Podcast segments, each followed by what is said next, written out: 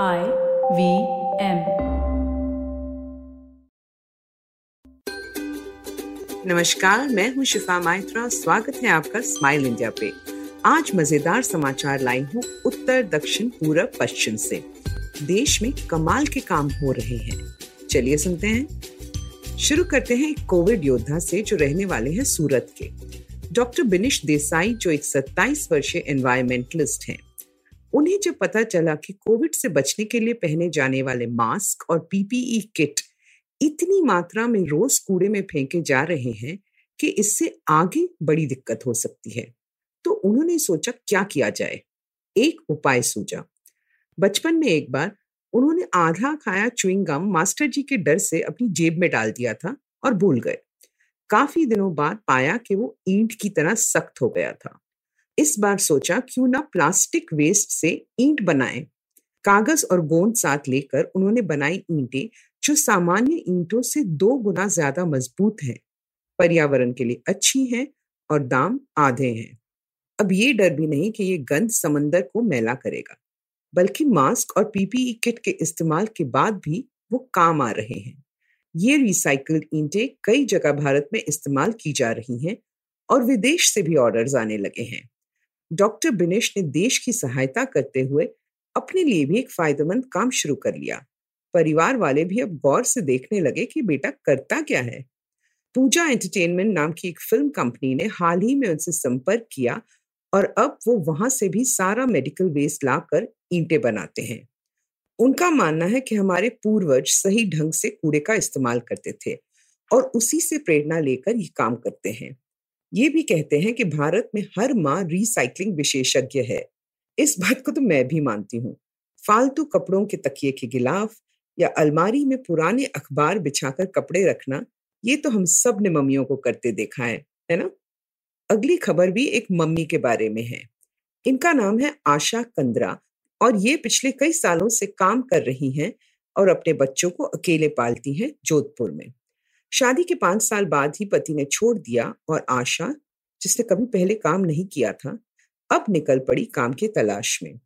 बच्चे छोटे थे और गृहणी आशा ने सड़कों की सफ़ाई का काम शुरू किया। उसे पढ़ने का शौक था तो वो रात को पढ़ाई करती थी। उम्मीद थी कि इससे एक अच्छी नौकरी मिल जाएगी। जब वो सफ़ाई कर रही होती और लोगों को गंद फेंकने से मना करती तो खूब ताने सुनती। कोई कहता, कलेक्टर मत समझो खुद को, औकात में रहो। आशा के पास चारा नहीं था, पर वो डटी रही, दिन में काम करती और रात में पढ़ाई। सरकारी नौकरी में थी, तरक्की होती रही। आशा की हिम्मत बढ़ी तो उसने राजस्थान एडमिनिस्ट्रेटिव सर्विसेज़ एग्ज़ाम्स देने की तैयारी की। इम्तिहान दिए और अपने काम में लगी रही। महामारी के कारण नतीजे दो साल तक नहीं आए और फिर अचानक पता चला कि उसने बहुत अच्छे अंकों से एग्ज़ाम पास किए हैं और जिस जगह वो झाड़ू लगाती थी आज वही डेप्यूटी कलेक्टर के पद के लिए चुनी गई हैं। आशा उस वक्त तो लोगों के ताने सह गई थी, पर अब उसने समाज को मुँह तोड़ जवाब दिया है। उम्मीद है और भी महिलाएँ आशा से प्रेरणा लेकर अपने सपनों को उड़ान देगी। हर घर में स्कूल कॉलेज पढ़ने वाले स्टूडेंट्स अक्सर अपने प्रदेश के बने खाने से मुँह मोड़ लेते हैं। कई जगह तो फास्ट फ़ूड ही ज़्यादा खाया जाता है। इस माहौल में सोचो अगर कोई छात्रा अपना फ़ोन लेकर जाए दादी के पास और कहे कि बताओ, आप बचपन में क्या बनाते थे, क्या खाते थे और कैसे बनाते थे? मुझे रिकॉर्ड करना है। ऐसा ही किया पुणे की तीन स्टूडेंट्स अनन्या पुजारी, खुशी गुप्ता और मुस्कान पल ने। अपने एक कॉलेज के प्रोजेक्ट के लिए उन्होंने तय किया, अपने अपने इलाकों की प्राचीन डिशेस के बारे में पता करेंगे। बुज़ुर्गों के हाथ से लिखी रेसिपीज़ खोजेंगे, उनकी आवाज़ में रिकॉर्ड करेंगे और उसे आज की पीढ़ी तक पहुंचाएँगे। प्रोजेक्ट बहुत बढ़िया हुआ, कॉलेज में अच्छे अंक मिले, पर इन सहेलियों को रिसर्च करते हुए इतना मज़ा आया तो उन्होंने सोचा इसे और आगे बढ़ाते हैं। तो अब देश के हर हिस्से की पुरानी भूली हुई डिशेस ढूंढती हैं ये लड़कियाँ। पुरानी कुकबुक से, गृहणियों की लिखी कॉपियों में से, कई जगह तो उन्होंने पाया कि कुछ लिखा ही नहीं होता।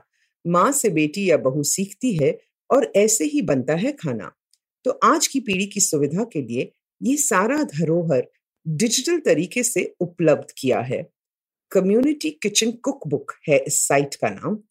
और अब कोई भी लड़की या लड़का अगर दूर बैठे बचपन के स्वाद वाला खाना खाना चाहे तो वो खुद सुनकर बना सकता है। है ना कमाल का आइडिया? दादी नानी भी हैरान हो जाएँगे जब उन्हें कोई बचपन परोस के देगा थाली में। अब ये किस्सा सुनो लखनऊ से, जहाँ जोजो नाम के एक कुत्ते के पास अपना निजी रोबो है, जो उसे खाना खिलाता है।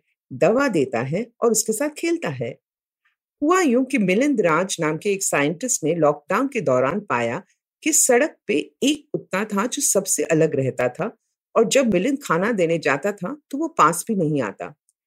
मिलिंद उसे डॉक्टर के पास लेकर गया तो उसने बताया कि उसे इंसानों से डर लगता है। बहुत मार खाई हुई है, इस वजह से वो सुन भी नहीं सकता। मिलिंद को बुरा लगा तो उसने अपने ही घर में इस कुत्ते के लिए जगह बनाई। इसका नाम रखा जोजो। और फिर इसका दोस्त बनाया, जो एक रोबो है। उससे जोजो बिल्कुल नहीं डरता। धीरे धीरे उसके स्वास्थ्य में भी सुधार आ रहा है। काश मिलिंद की तरह और भी फरिश्ते आगे आए, जो अपने बेजुबान दोस्तों के लिए कुछ कर पाए। देखा, मैंने कहा था ना, देश में मज़ेदार, दिलदार लोगों की कमी नहीं। अब मुझे आज्ञा दीजिए, अगर आप इंडिया के बारे में और दिलचस्प बातें जानना चाहते हो तो फेसबुक पे मेरा पेज गुड न्यूज़ इंडियन ज़रूर देखें।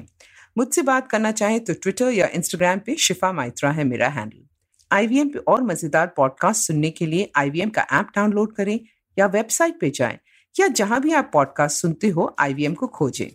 आईवीएम के सोशल मीडिया हैंडल्स फॉलो करें ट्विटर और इंस्टाग्राम पे. अगली बार तक अपना और अपनों का ध्यान रखिए। अब जब आप ये पॉडकास्ट सुन चुके हो तो अगर आप इसे अंग्रेज़ी में सुनना चाहते हैं तो वो भी मुमकिन है। स्माइल इंडिया हिंदी और अंग्रेज़ी दोनों में आता है तो अपने सर्कल में ये बात बताना ना भूलें।